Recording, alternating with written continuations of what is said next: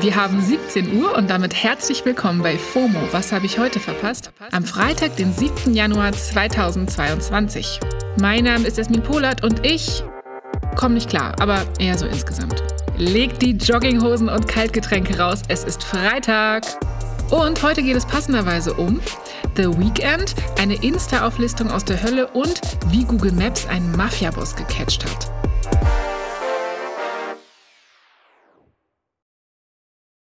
Ladies and Gentlemen, The Weekend.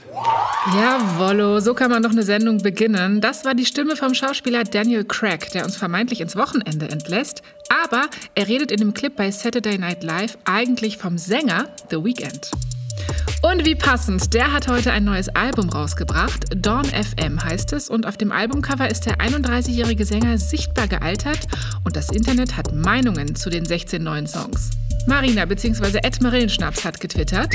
Weekend-Album hält, was der Titel verspricht. Viele Radiosounds und etwas, was man irgendwo auf einem random Sender mitten in der Nacht kurz vor Sonnenaufgang auf einer Autobahn slash Landstraße hören würde.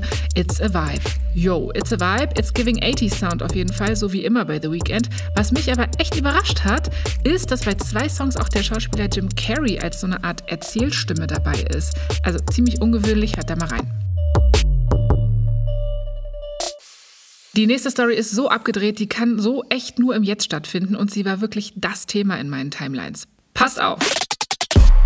Ein Mafia-Boss wurde nach 20 Jahren Flucht festgenommen, weil er auf Google Street View entdeckt wurde.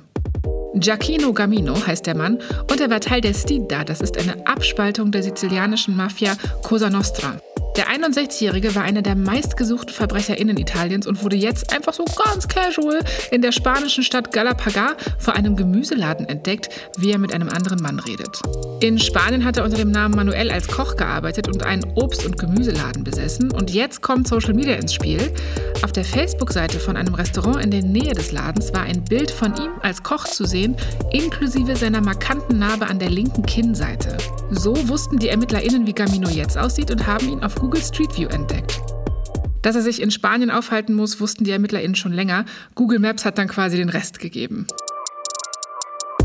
Bei seiner Verhaftung im Dezember soll Gamino laut dem Guardian gesagt haben, wie habt ihr mich gefunden? Ich habe seit zehn Jahren nicht mal meine Familie angerufen. Tja, dieses verdammte Internet, ne? Verhaftet wegen Social Media. Man muss vorher einfach echt nachdenken, was man postet, gilt auch für die nächste Story.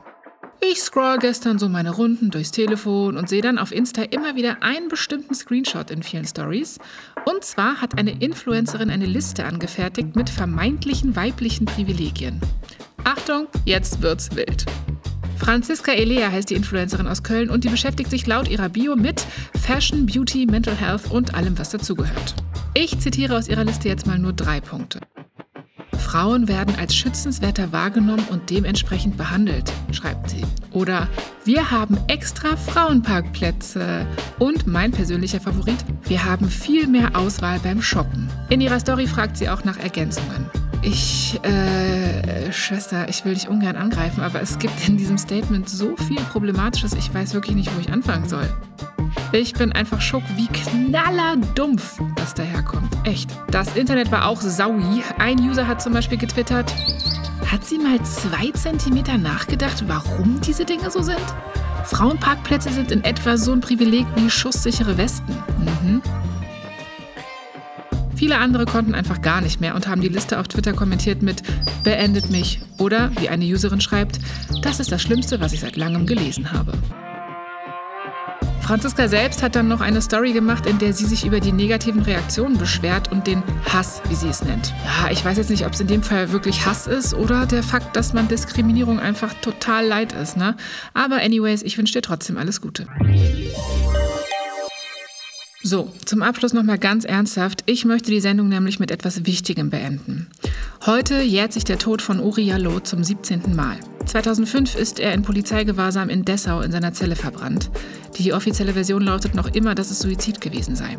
Mehrere Gutachten zeigen aber, dass Jallo sich unmöglich selbst angezündet haben kann, sondern ein Tod durch Fremdeinwirkung wahrscheinlich ist. Kurz gesagt, er ist aller Wahrscheinlichkeit nach ermordet worden. Jetzt fordert die Initiative in Gedenken an Uriallo in einem offenen Brief nochmal eine lückenlose Aufklärung und den Link dazu packen wir euch in die Shownotes. Das war's jetzt erstmal für heute mit FOMO. Wir hören uns morgen zur Samstagsfolge wieder hier auf Spotify. Da sprechen wir dann über Hashtag Don't Look Up und fragen Menschen, die Ahnung davon haben, inwiefern der Film die aktuelle Klimakrise abbildet. Hört da also gern rein ab 9 Uhr. Und falls ihr mir mal erzählen wollt, was euch FOMO gegeben hat die Woche, schreibt mir eine gute alte Mail an fomo@spotify.com. FOMO ist eine Produktion von Spotify Studios in Zusammenarbeit mit ACB Stories. Bis morgen!